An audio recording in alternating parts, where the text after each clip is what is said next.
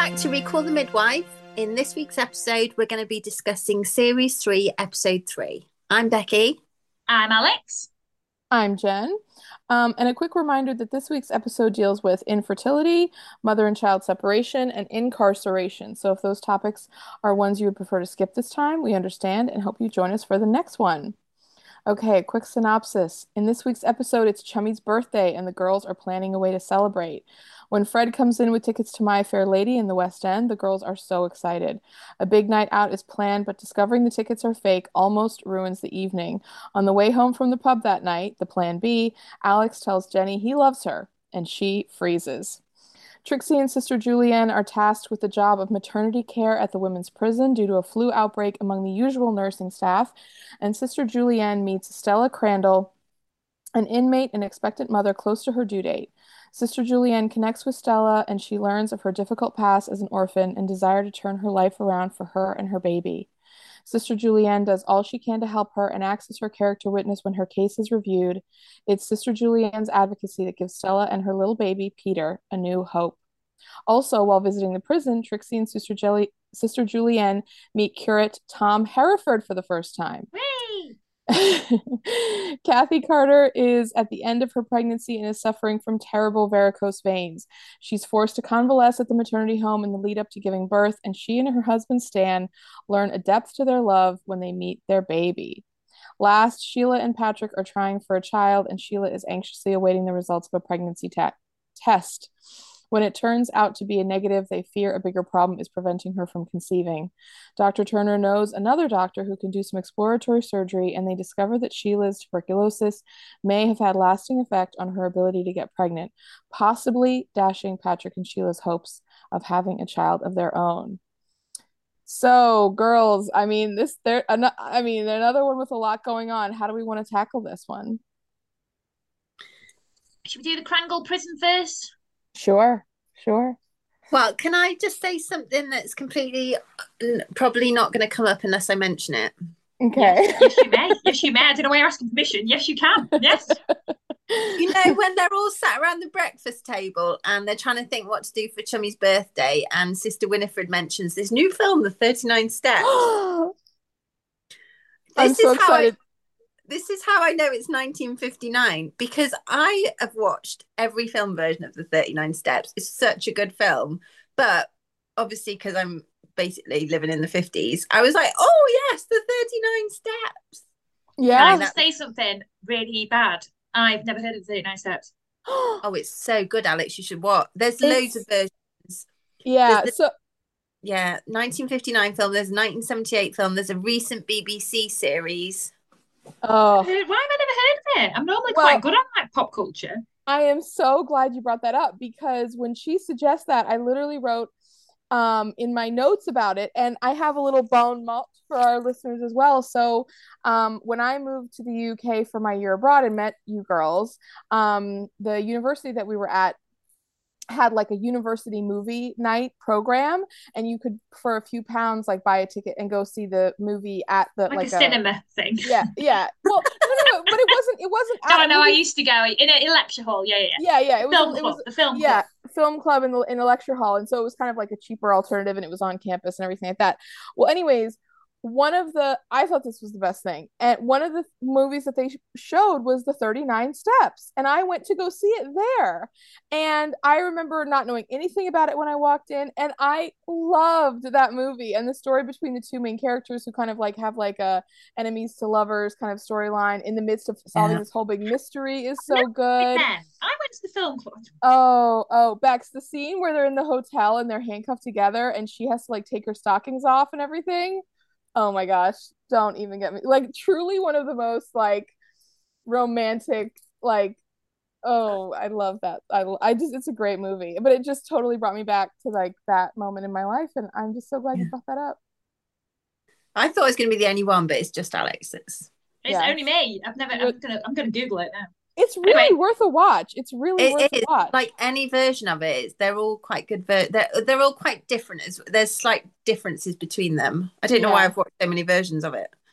I I think I've seen other versions as well, but they didn't they didn't stick in my mind the way that original one for me did. But um, Anyways, also, can you believe My Fair Lady in the West End, like uh, like live? You know, I mean, I know that show gets gets you know rebooted and stuff like that many times. I but know. This. Is it Hitchcock? Yes. I Mhm. know 39 steps. Anyway, sorry, Mhm. carry on.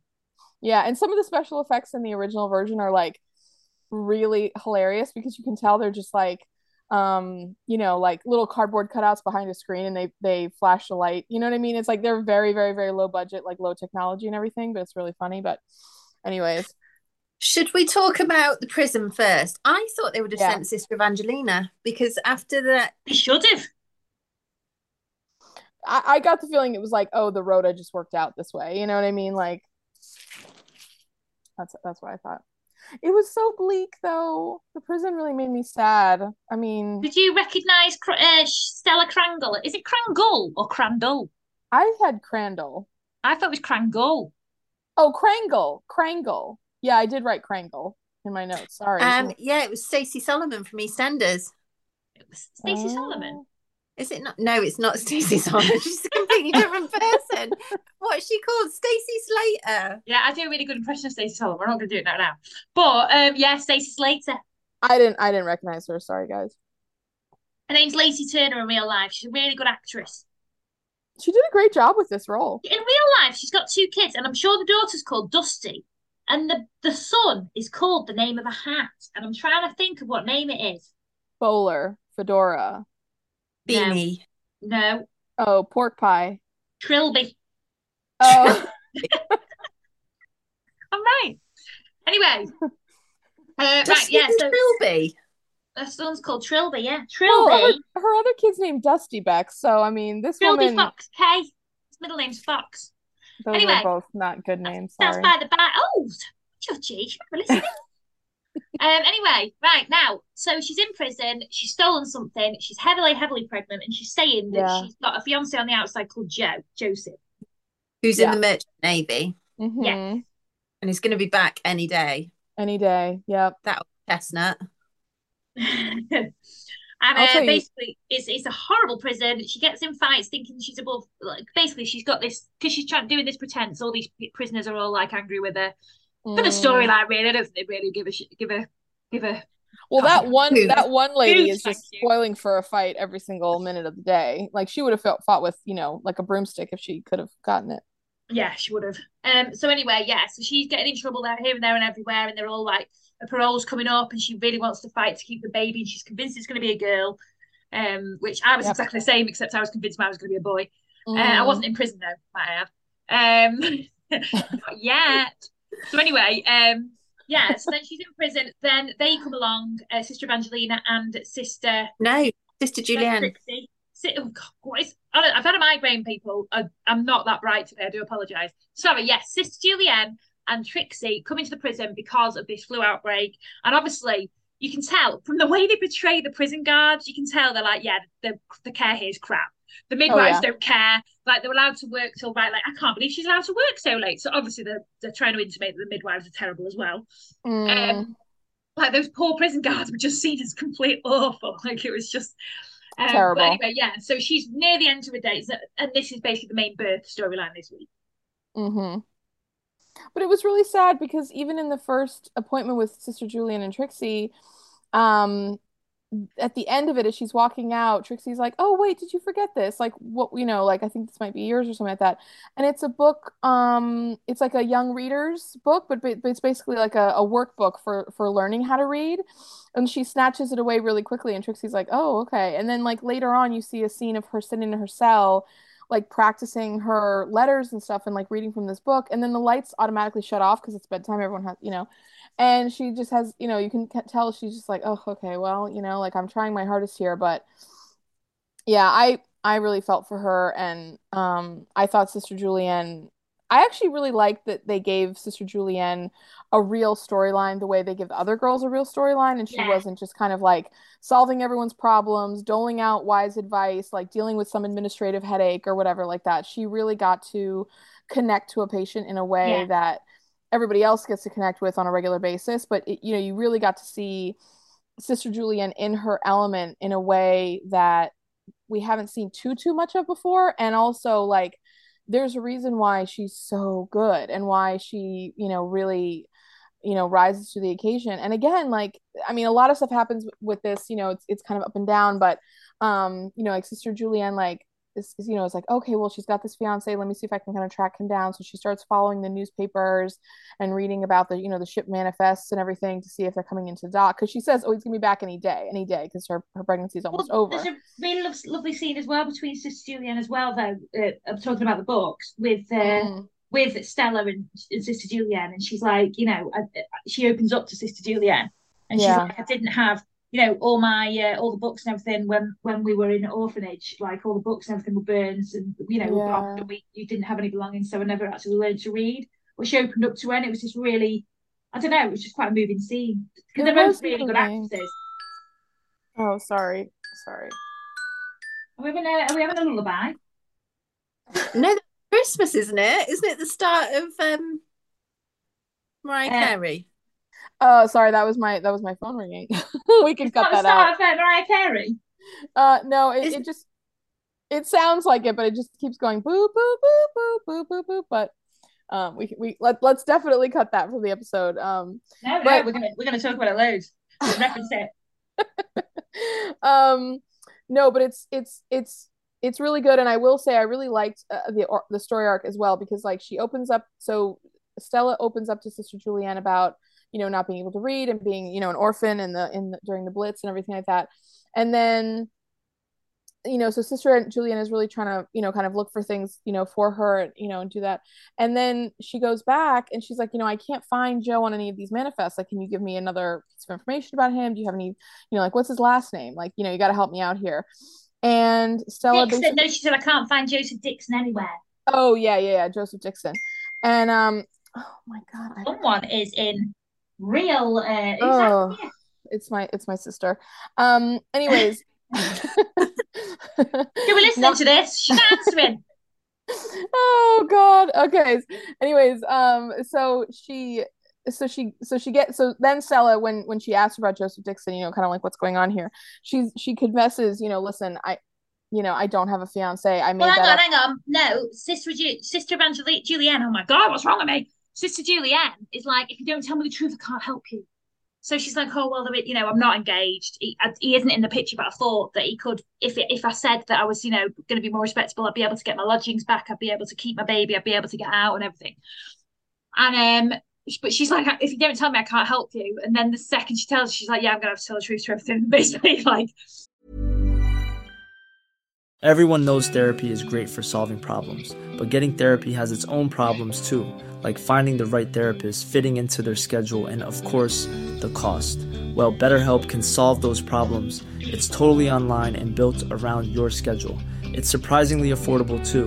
Connect with a credentialed therapist by phone, video, or online chat, all from the comfort of your home. Visit betterhelp.com to learn more and save 10% on your first month. That's BetterHelp, H E L P. Even when we're on a budget, we still deserve nice things. Quince is a place to scoop up stunning high end goods for 50 to 80% less than similar brands. They have buttery soft cashmere sweaters starting at $50, luxurious Italian leather bags, and so much more. Plus, Quince only works with factories that use safe, ethical, and responsible manufacturing. Get the high-end goods you'll love without the high price tag with Quince. Go to quince.com/style for free shipping and 365-day returns. Burrow's furniture is built for the way you live. From ensuring easy assembly and disassembly to honoring highly requested new colors for their award-winning seating, they always have their customers in mind. Their modular seating is made out of durable materials to last and grow with you. And with Burrow, you always get fast, free shipping. Get up to 60% off during Burrow's Memorial Day sale at burrow.com slash ACAST. That's burrow.com slash ACAST. burrow.com slash ACAST. Bob you into the set. Yeah. And considering how in past episodes, the previous episode that we talked about, Sister Julienne is happy for a man to raise another man's child. Yeah. But then all of a sudden she's got judgy. Well, yeah. But it's also the way she's like, if you don't tell me, I can't help you. Whereas she should have been like, knowing, she was like, basically, she should have said, like, uh, don't tell me because then I have to uh, inform the authorities. like, but she was like, if you don't tell me, I can't help you. And then as soon as she tells her, she's like, yeah, I can't help you. like, uh, okay, okay. I sorry again. I guess I'm just gonna be the really like stick in the mud for both these episodes, but I. Uh, okay, I I because I'm just gonna take the fullness of the episode. So like in that moment, yes, you know, I think Sister Julienne was was mad and had that. But having work, you know, when you're working with a client and and you're trying to do something for them, you're advocating, and you think you have all the information, and then they come back later and it turns out that they actively like didn't tell you the truth. That is really really frustrating. I've been there before, and I will say when you were trying to genuinely advocate and when you were trying to genuinely help someone, and you've really worked hard to try to make a connection with them, when they still actively deceive you, like it's very frustrating especially if it if it harms the care that you're trying to put into place for them. And so in that moment i did i because i've i actually had a moment not that long ago at my job where I went into one of my coworkers after just having found out that this client had like really lied to me about a lot of stuff. And I was just like, why do people lie to me? Like, how, you know, I wasn't yelling at my coworker, but I was just like, I was like, I don't understand. I'm trying so hard. I never, it never, like, if, if you tell me the truth, I can deal with the truth. Like, I will never hold it against you if you tell me everything. But like, if you actively lie to me, I can't do my job. And like, it's, it's, so it's really frustrating. And I know that there's a lot of kind of like, um, you know institutional history that a lot of people have especially if they've been in a care yeah. you know a care you know system for a very very long time which stella has. So I, I understand why she wouldn't instinctively feel that she could maybe be like fully honest because it might come back to like you know hurt her later. So i totally get that on stella's side but I I also get why Sister Julienne in the moment was kind of just like, oh my god, like I, I'm so frustrated, I'm over it, you know, I'm tired. No, I know, and, then, and also there's a lot of stake for Stella because obviously she at the start she was like, you know, they can take the baby if you're not married and stuff like that. Like the yeah. fact that they could take the baby if you're not married, awful.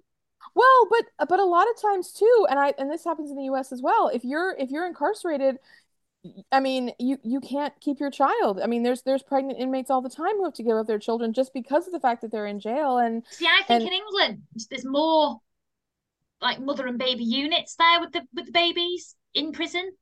So wait, if you're if you have been convicted now, I know Stella's situation is unique to her, so we're not talking about Stella now. Yeah. If you're convicted of a crime and you're going to be serving a sentence, you're allowed to keep your child if you give birth while you're incarcerated. If you give but birth not... while you're there. But is that just while they're newborn? Surely they don't get raised. I would not. Hang on, yeah. I'm just gonna look now. I would be really surprised if they would allow a mother to keep her child past a certain point. Surely they would let them, like if they're breastfeeding. I mean, you could imagine if someone had a really long jail sentence, they'd just be like, "Yeah, I'm going to breastfeed this child till he's eight years old." Yeah, 18 I, months. I, 18 months. Wow, that's that's quite a long time. I'm amazed that you guys let, let let people do that. I'm not. I think it's great. I mean, I'm if if it's if it's an environment that works, then okay. But that I would I don't think we do that over here, which um is a bigger conversation if, we won't get space, into. But... Let's be honest, if there's space, which there probably isn't a lot. yeah, time. well, and I'm sure it has to do with like what they're in prison for, and like I'm sure there's also many, I don't many, many I don't factors, think, but. I don't think the babies are in with the general population. No, no, no, no there's no, like a mother and baby unit part. Yeah, I used to watch Prisoner Cell Block H a lot uh, and I, which is Australian. And I know it's not based on truth, but you know they used to have mother and baby unit as well. Uh, and I just thought about all, all of your knowledge is based on Prisoner Cell Block H and Neighbours. So you know, two Australian shows is basically my the extent of my knowledge in life. I mean, you're you're practically like you know like a prison warden at this point. You know all the facts, Al. True fact. So anyway, um, so she gives birth. Yes. And she has a little boy. She's convinced it's going to be a girl, but it's not. And Sister yeah. Julienne, in this really moving scene, had given her Peter Pan, the book. Yeah. Um, and so she was like, oh, I'm going to name it Peter. Mm-hmm. And it was just mm-hmm. really, I thought it was just really cute. Oh, um, it was so sweet. It was so sweet. And uh, but then obviously she gives birth, and then she's like, "Oh, and Joseph is the middle name." She's like, "Uh." So she was like, "Yeah, sure. That's the that's the that's the middle name." this is where it all comes out. The baby hasn't yes. actually got this dad called Joseph Dixon. She just made him up, and then she nearly yeah. basically committed another crime. She's putting someone else's name on the birth certificate. But as Becky is completely right, she actually advocated for that in the last episode. But that's by the by. Mm. Um, but so then um, she's like, "Oh no!" I mean, a totally different situation, I but know, okay. I know, I know. So Sister Julienne then, as the legend that she is, goes out into yeah. Nonnatus's house and just basically tries to find a place for Stella and her baby.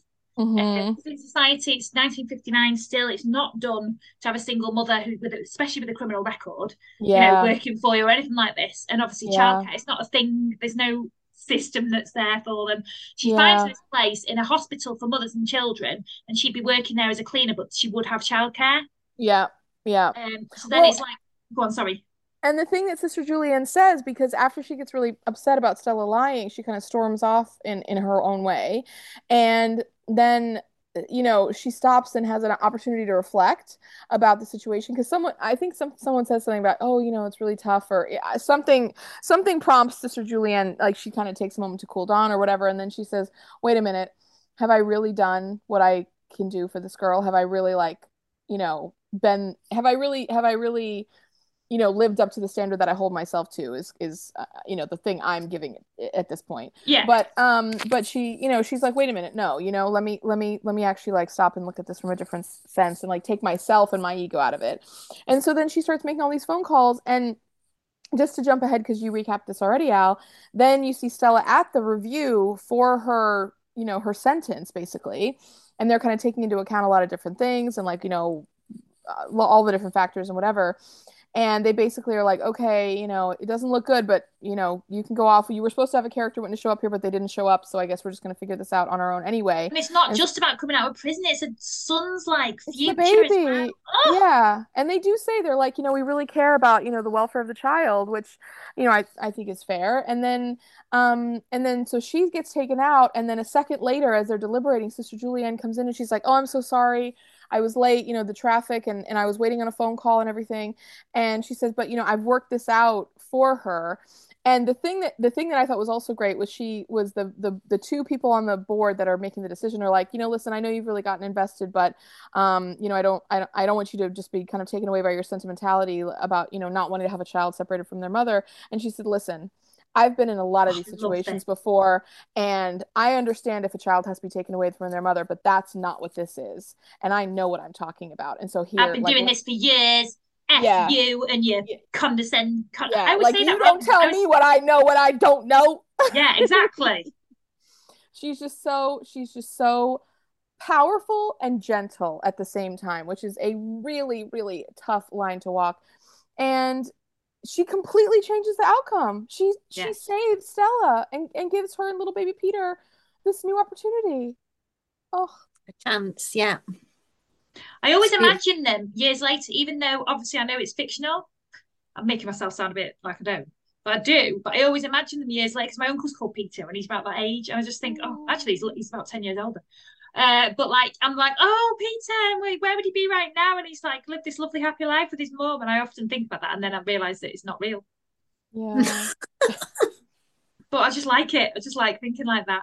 Yeah, I just love the idea of them going off to this like nice place where even though she's going to be a cleaner and everything, they have, you know, like a lot of safety and security and, you know, just a really And togetherness. yeah, and a happy and and you know, a promising up future where there's Yeah. opportunity. And someone's trusted in it. Can we talk about the letter at the end? The letter that she wrote to Sister Julienne saying thank you. Oh, like oh, oh, it made me cry. It made me cry hard. Oh my God. When she sat down with that with that pencil and the paper with the huge double spaced lines and everything. Oh See, my my daughter's five and she's doing phonics at the moment. That is exactly the kind of writing she does. Oh. and it oh. just made me cry. I just thought, oh, bless her. Like, she's really trying hard. And it says, thank you so much from the bottom of our heart. And I'm just like, oh, No, but that but it. heart is spelled H A R T I S. know, I know. Oh, because she says me and Bottom Peter is B O. T U M as well. Bottom. Oh, oh God, she's oh, you know, truly like, just hats off to anyone struck like dealing with illiteracy, and and I know that there's a lot more people out there who are, you know, struggling with it than I think all of us realize. But um, to have to learn how to read and write as an as an older person, even as a even as a much much older child, is is so challenging and just. Well, Oh I think gosh. that just also showed the courage of convictions because she was like, I want to do this. I want to do this for my son. And she had. Yeah, yeah, You know, she's yeah. continuing to do it. So I think that's amazing. Also, let's talk about the nits. Oh.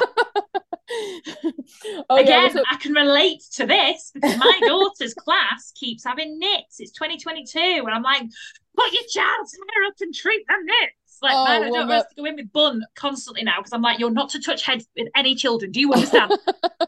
But Every- also, Trixie's just got a pixie cut. So I how did she even pick up? Well, And I then- love I love the the little um scene where uh you know Trixie's being treated or whatever, and then at the very end of the episode, they're putting shower caps on Cynthia and Jenny because they've got it as well, and I- they just have the these looks on their faces like, oh, you know, and they can tell their hair's been greased with grease with olive That's oil. a night they in our household when it happens. Me, my husband, and my daughter are all Oh. there getting treated all at the same time. Come on, everyone.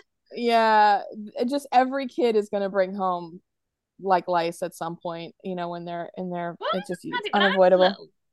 Oh, I had lice when I was when I was in elementary school. I don't know if I I don't think I brought it home. I think I'm just gonna blame it on my sister. I'm sure she was the one who brought it She's home. listen But to the episode. She's to be blamed for this and you not answering the phone to her or oh god, yeah. So yeah, anything else you want to say about her? What she said?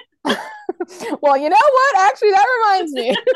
no, I, I'm, I'll, leave any other family business to the privacy of Now our. we talk about the other birth storyline, which Yes. is uh, Kathleen and Stanley Baker.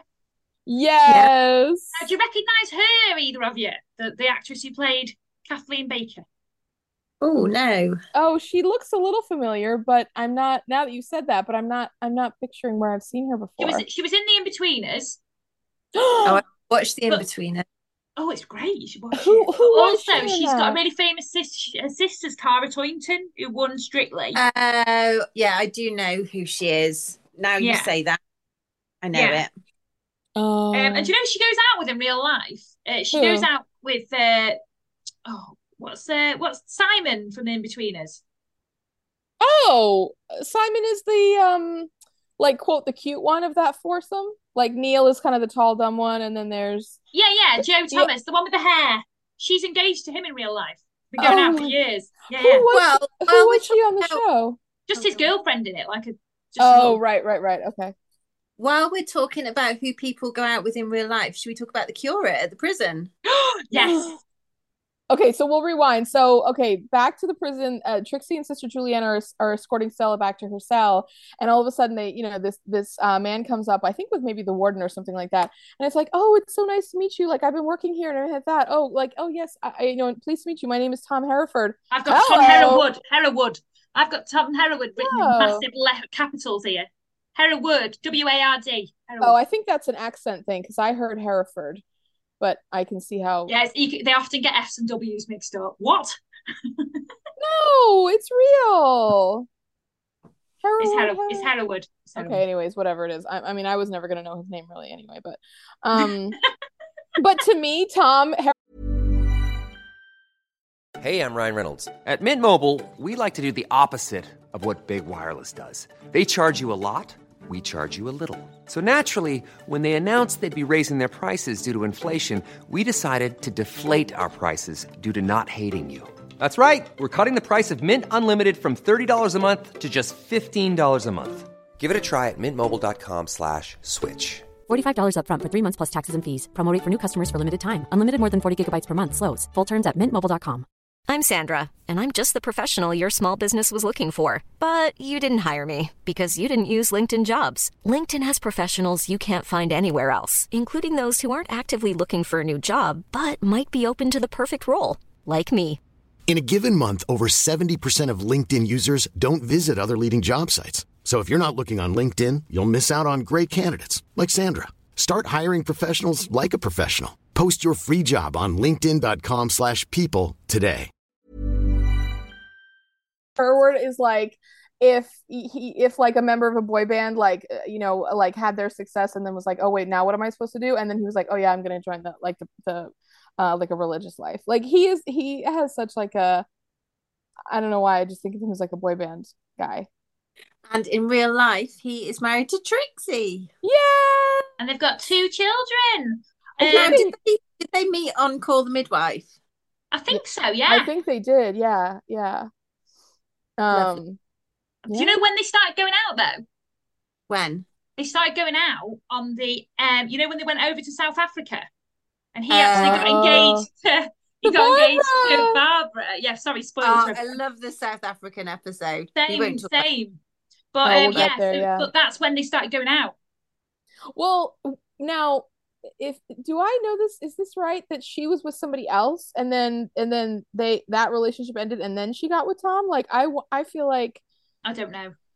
Oh, anyway, well, yeah, anyway, that's that's like all their private life or whatever, but um yeah, I just love that they're together. I just I just think that's so sweet. And Tom goes on such a journey on this show. I mean, he's he is really a great character. Um, well, they've got but... two children in real life, and obviously one was the reason that she just left last series um, to go on maternity leave.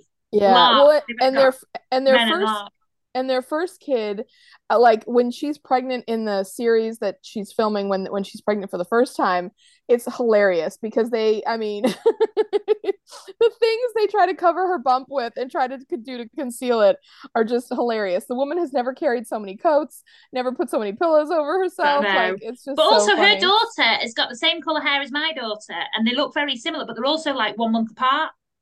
Really? Yeah, yeah. Oh wow. Okay. Like Um. Okay, so let. Okay, so where are we at? So oh, Oh, so now oh, it's Kathy, Kathleen. Kathy and Stan, guys. Okay, Is it wait, just- Kathleen? Catherine. Kathleen. did I- It's Kathleen, Kathleen. yeah. Kathleen. Kathleen. Kathleen. Yeah, it's Kathleen. Yeah, where did I write this? Oh yeah, yeah. Anyways, just a very very quick story. So, okay, when when when we meet Kathy for the first time, she's like um she's got these varicose veins. Jenny is like, "Listen, you can't wear all your usual stuff like it's really hurting you.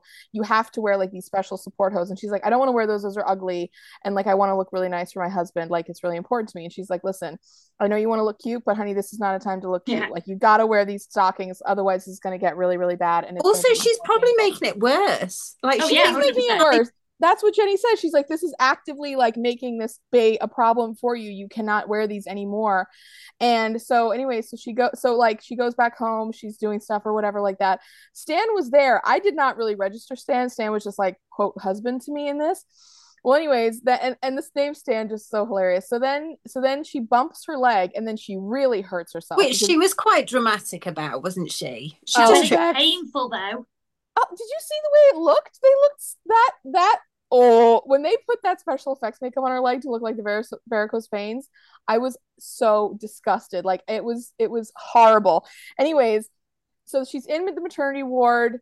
Um, she she gives birth. You know, Stan hears her screaming. He's so concerned. He comes in. He's like, she's like, oh look, it's our baby. She looks terrible. Her hair is all matted and sweaty and everything.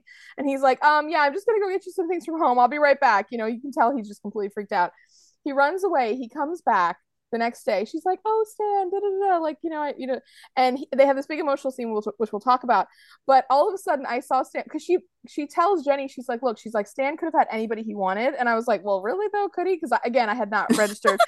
and um, she's like, "So I want to make sure I look cute. Like we've only been married nine months, and then like I immediately got pregnant, you know, and now I'm gonna, you know, whatever." And I was like, so I was just kind of like, listen, you do not need to make this whole big story about Stan. Like, you're Kathy, you're amazing. Like, Stan is lucky to have you, all this kind of stuff like that. Turned out Stan was pretty cute, actually. When I got a good look at him when he was give, doing the really emotional scene, like after he came back again after their baby was born, I was like, okay, Stan, you are cuter than I had given you credit for. I think they're trying to intimate as well that like they're newlyweds. They obviously got pregnant quite quick. Right. They're both very good looking. They're both young. right. And she's there thinking he only cares about her looks when he cares very, very deeply about her. Yeah, like she, like. She gets up. She gets up while it's still dark, so she can get dressed before he's kind of up and awake. Oh, yeah. who, which- who could be bothered? Oh, Christ. Oh, I just could never be me. But anyways, but, but it, the thing that, but the thing that made me like really kind of flashback. I had another flashback other than the uh, first one, but um, so when I was when I was in high school, I read this. I want to say it was a Judy Blume book, but it was called Fifteen. And I don't I don't know that either one of you are ever gonna have heard I of this. think I have read that. Oh my God. Okay. So the name Stan really stuck out to me because in that book, the main, so this book was written in like the, like about this time period, like late 50s, early 60s or whatever. And it's about a young girl who is a complete like flop romantically. And now she's 15 years old. So, I mean, however much of a flop you can be when you're 15. And she really wants to go out with a boy.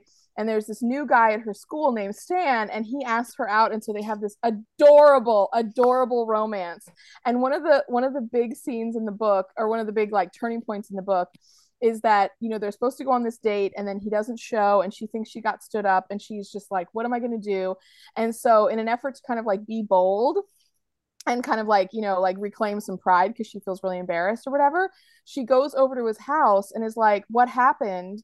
And she finds out that he like got really really sick and i think had to have his appendix out which is why he couldn't go out with her. And his little brother this scene just slays me his little brother comes to the door and is like oh you're i don't remember what the girl's name is but I don't know, whatever, Susan or something like that. And he's like, Oh, you're Susan? He's like, Oh man. He's like, Stan really, really likes you. He spends an hour polishing his shoes before he went on his date with you. And he just like, he just is like always like trying to make himself look so nice. Like, what a loser, you know? But she's like, oh, He really likes me.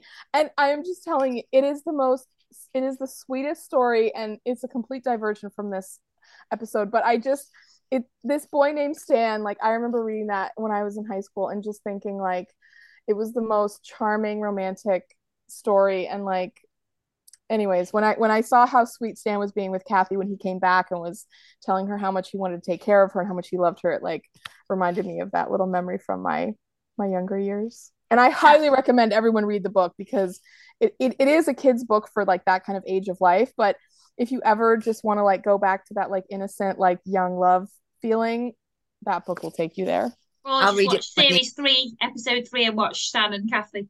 Oh. But yeah, so that was really lovely. And she had a little girl, and they called her Eleanor after his mum, and it was all very lovely and you know. Yeah. Um, but that was the kind of end of that. There wasn't really a lesson to be learned from uh, from theirs, was there? No, it was just a husband like rising to the occasion, which yeah, although I did there was one bit actually that made me cry loads. So there's a bit where she's giving birth and it's all awful and she had to be cut and that bleh. and he's waiting outside because you know it's the 1950s and, and he's sat with uh, Sheila. And mm-hmm. she's like the doctor's receptionist, he's sat there and everything. And and she's like, Oh, it's the most natural thing that could be when she's screaming. And I just oh, thought, Oh, it just Sheila. made me cry. Like I think it just made me cry because obviously I had a horrible time. And I don't know why. It just really like I was like, oh, it's not natural. It's awful. Anyway, so I didn't I didn't like Sheila's I didn't like the way she I I get what Sheila was trying to do, but I I didn't I didn't really like the way that she did that to be honest. No. That's all. No. Uh, right now, other things that happened. Shall we talk about um let's talk about the Turners while we're on Sheila, shall we? Oh, uh, yeah. yeah.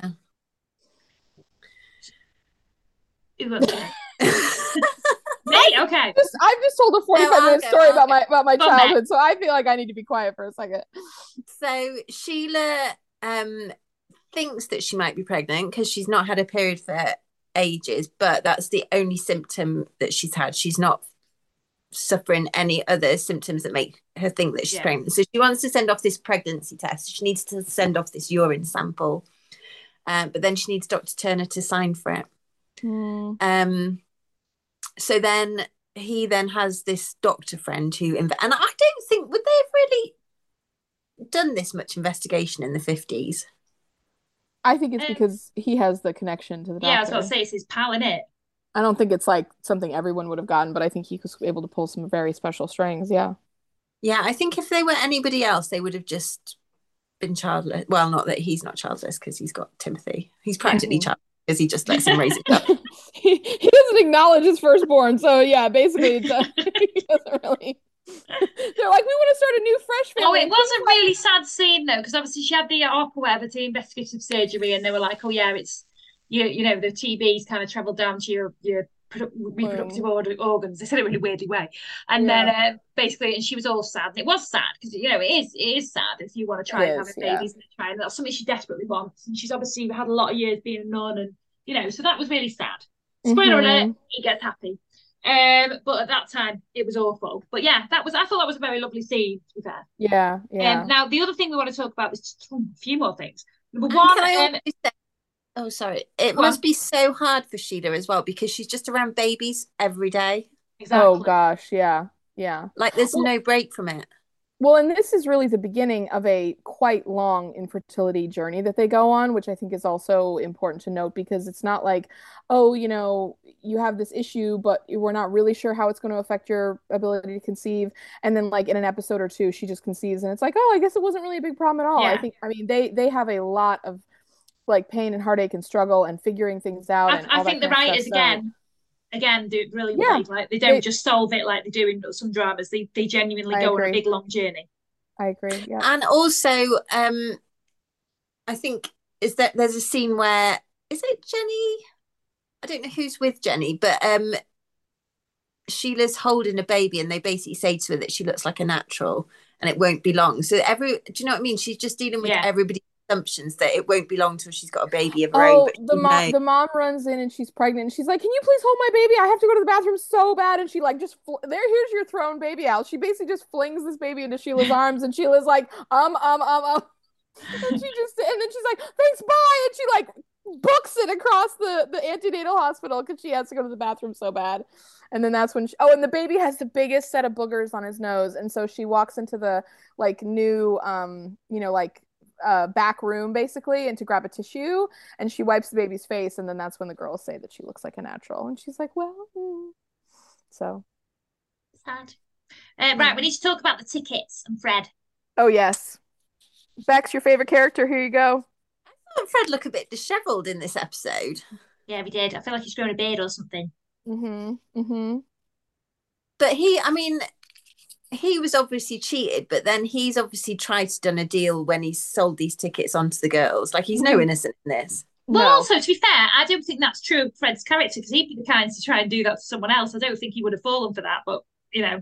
So he fell for some fake tickets for my fair lady. You can't you can't say it any other way. That's the only way you can say my fair lady for Chummy's birthday. They were all like, "Oh, yoink, we'll have uh, cheap tickets for my fair lady," and uh, they go, and then it's obviously not real tickets. And then Peter's like, "I'm a policeman. I should have known they were thin." I thought, "Why don't you bloody look at them?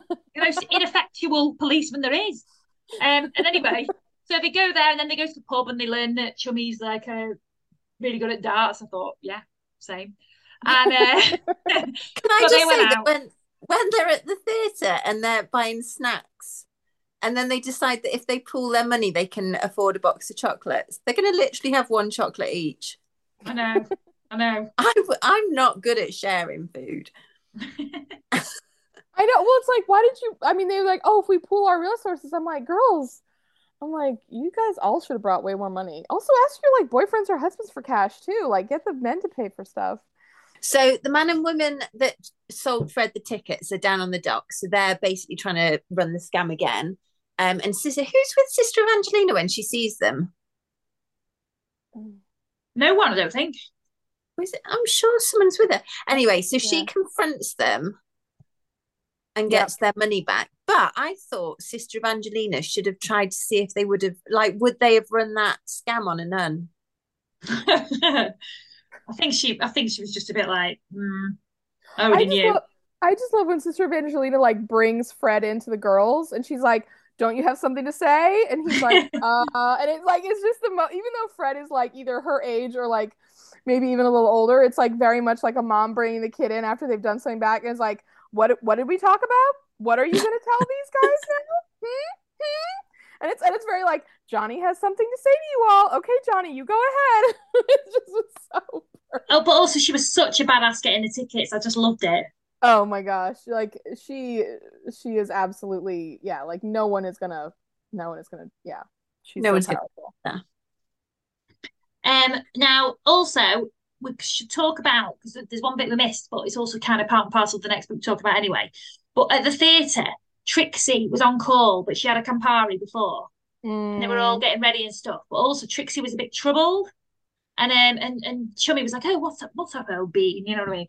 Trying to get her to be all uh thing. She was like, Oh, is is, is it the prison and stuff? And it's kind of showing that Trixie's kind of taking her problems with her a bit. And she was like, Oh, I should have had another Campari. Um, so it just kind of shows Trixie's have, having some complications of her feelings and stuff. And you saw her be sad that she was single when the others had boyfriends and stuff. And Yeah. it's just showing a bit of complexities within uh, Camp Trixie's. Trixie. Well, and, Yeah. and Jenny says she's like, "Oh, you're gonna have one? Like, aren't you on call?" And she's like, "Oh, I can still have one," you know. And it's like, oh, that like the like the loosening of those boundaries and stuff like that is kind of the Yeah. you know, it's like the you know, it's like um, you know, like the road to hell is paved with good intentions. You know, like it's like Yeah. the minute you start kind of like making those compromises, you just know you're on a slippery slope. Yeah, so that's Um, one to note for future episodes. But also, Mhm. um, speaking of Jenny, um, Alec told Jenny that he loved her. Yeah. She And she just most panicked. awkward- Well, she that's the kind of thing I would do. Uh, she was really awkward and said, "I think that actually happened to me as well before." I thank you. Um, like just awkward, awkward, awkward. saying thank you after someone says I love you is like I've seen that in so many movies and TV shows and it is I mean it's not the worst thing you can say, but it is also. but in the fifties, in the fifties though, their courtship has been quite. I mean, they've been going out over six months. Re- well, no, but is it six months or did they reference six months a few episodes ago? Yeah, they referenced it. So it's over six months. Yeah, because they referenced that a few episodes ago. So I just think in the 50s, surely they should be married by now. Well, that's that's well, that's exactly Jenny's thing. She's like, look, I, I, she's like, I do really care about him. I really, really like where we're at.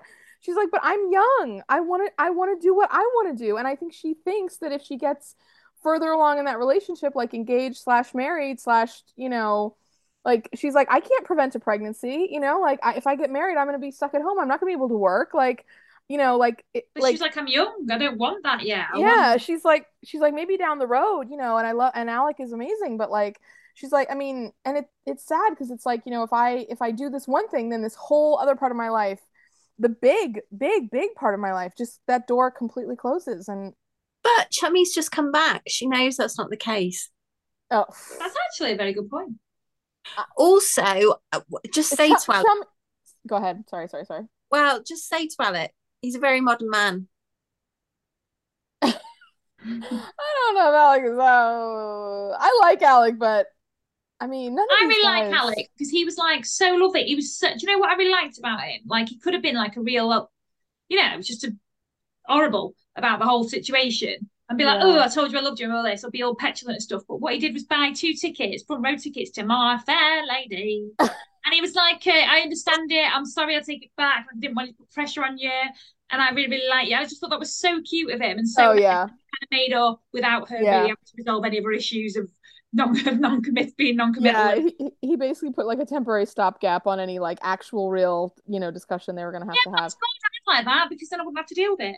So uh, it's nice for the moment. Yeah, I mean, you know, if they, yeah, like it's not, it's not a way to really go about things in the long term, but at the moment, sure. It hey, it's worth forty-one years. Also, uh, can I just say, like, I know Chummy really loves Peter, and that she's very happy, and she loves young Sir, and like all of that, and it's all wonderful, whatever. young but the thing is, like, the last three episodes, she's like, she's made like really active, you know, like I don't want to use the word complaints, but like she's like, yeah, this is really tough, and I'm not really sure I'm always suited to it. And she's like, and I'm also not sure I really always like it. And you know, like I feel overwhelmed, I feel burnt out. I don't know that I really want to spend like you know time doing all this. Like, t- you know what I mean? Like it just. I I I get I that Ch- like Chummy's happy and everything like that, but I think it's also like it's not it's not all it's cracked up to be in terms of like what it's you know. And it's quite well, refreshing to that. Yeah and especially in 1950s where it's like everything just goes to the wife like you know it's yeah, still yeah. 1950s that's only happens in 1950s yeah well i mean now yeah now it still does too but at least now it's more like you know you can try to have a conversation i mean you, it's not it's not the same where like if you brought it up to your husband back then it'd be like wait what? What are you talking about? Like why in the world would you ever think that i would come home after a long day's work and like spend time like slaving over dinner? Like that would just never never happen. Like don't even think about it. Whereas now like it is a different conversation. I'm not saying women still don't do most of the work. I think they definitely definitely do. Um, and oakley the dual burden look it up everyone. Okay. that's a sociologist Anyway, um, right, I think this means it is a natural time for the heroes and zeros of the week. Yep. Who wants to go first? I'll I'll go first. Okay. Um oh gosh. Okay. Um, oh brother, I just said that and now I'm and now I'm gonna do this nonsense. Okay. I like to do my I like to do my zero first, um, because then I think I can always be positive to close out. Um, you guys, that women's prison was just so bleak. It was so terrible. I just you know, there's a way to deal with um there's a way to deal with you know people who have to serve a sentence for committing a crime and there's a way that you know that can be a I, I don't want to not positive but there's a way that that can be a productive and rehabilitative um you know time or experience and uh, and there's a way that it there's definitely a lot more ways that it cannot be those things. And this prison was in the not category and um you know i i feel like you know, America has a very, very, very complicated um, situation with incarceration and crime and punishment. Um, and uh, so I, you know, I just, just thumbs down on that whole women's prison. I just, Yeah. I, I don't, I didn't like the way they handled Would a lot of that prisons stuff. ever be a thumbs up though? But carry on, that's fine. Oh, I mean, yeah, that's a whole bigger conversation, and I definitely have a lot of misgivings about a lot of it. But, um, uh, but yeah, I mean, I yeah, there like that whole conversation is massive, and I yeah, I, but I but this situation just made me sad. I was just sad to Yeah. see those women kind of being treated that way in this prison. So not definitely a net a zero for me. Um, a hero, and this actually was a scene I really liked because um, I just thought it was really cute. Like, so Peter gets um the babysitter for the My Fair Lady night to come early because he knows that Chummy really likes the getting ready part of the girls' evenings. And I love the getting ready part of girls' evenings. And I think they're so, so fun. But so I love the girls getting ready and like them sitting down and having a drink while they're putting on makeup and like floofing hair and stuff like that. But the thing that I actually want to give a hero to is um, Peter and Alec having a little conversation at the bottom of the stairs, kind of like, what do they even do up there? Like, all I have to do is put on a suit. Like, oh, I think there's a lot of stuff happening, but I'm never really sure what it is. And like, just and then and then you know Alec giving Peter the handkerchief because you know he thinks that like what is it Jeffrey is the kid's name? Anyway that Peter's son has like thrown up on him before he left the hospital Freddie, like, I just had this dry cleaned. Like it was very I just thought the whole thing was like kind of adorable and um so yeah I just thought and that's not a scene we get to see very often and like you know and and it was nice to see those two guys kind of like getting to have a little bit of a of a you know kind of camaraderie there. So anyways I thought that was nice. That's- my my zero is also going to be the prison and i was thinking that the fact that the female guards are so uncaring of the female inmates but now that i've thought about it as we've recorded this podcast the fact that those prison guards are still working like they've obviously not married and had children of their own yeah. because I was thinking, well, they must be able to sympathize with these women that they're having to give up their ch- like they must know what that. But actually, they probably don't because they've Yeah. they they wouldn't have been able to carry on working, and pre- especially, I mean, it's one thing for Chummy to come back as a midwife, but there's no way that they would be married and be working as a prison guard. Yeah. No, you're totally right. So they were a zero, but now I think I kind of understand it a bit more.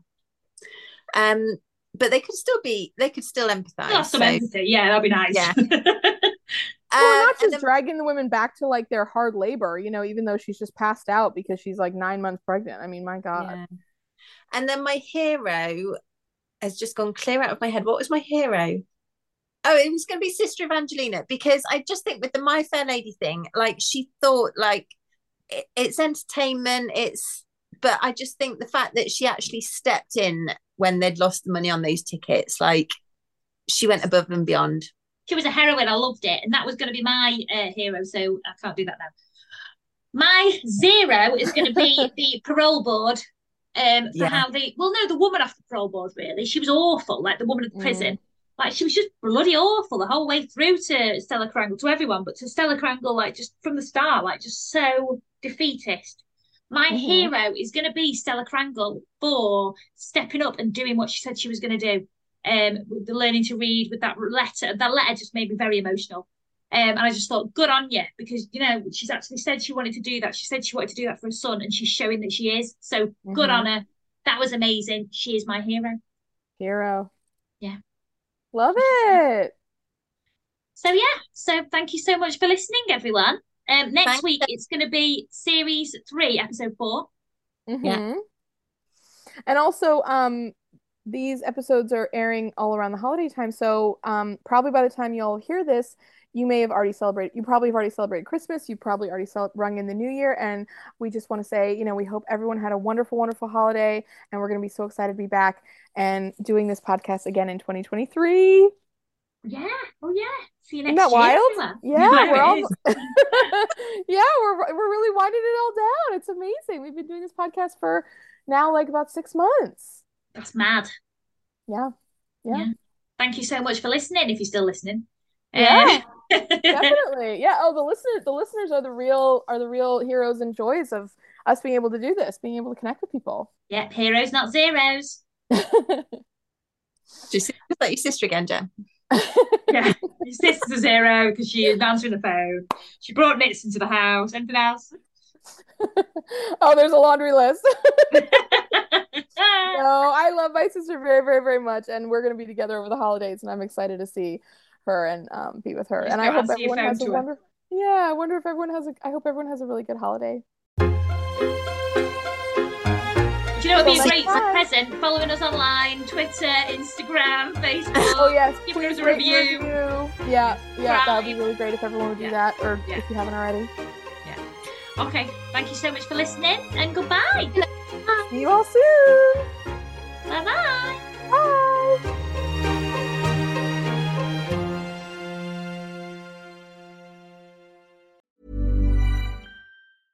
Hi, I'm Daniel, founder of Pretty Litter. Did you know cats tend to hide symptoms of sickness and pain? I learned this the hard way after losing my cat, Gingy. So I created Pretty Litter, a health monitoring litter that helps detect early signs of illness by changing colors, saving you money and potentially your cat's life. Pretty Litter is veterinarian developed, and it's the easiest way to keep tabs on your fur baby's health right at home. Go to prettylitter.com and use code ACAST for 20% off your first order and a free cat toy. Terms and conditions apply. See site for details. Planning for your next trip?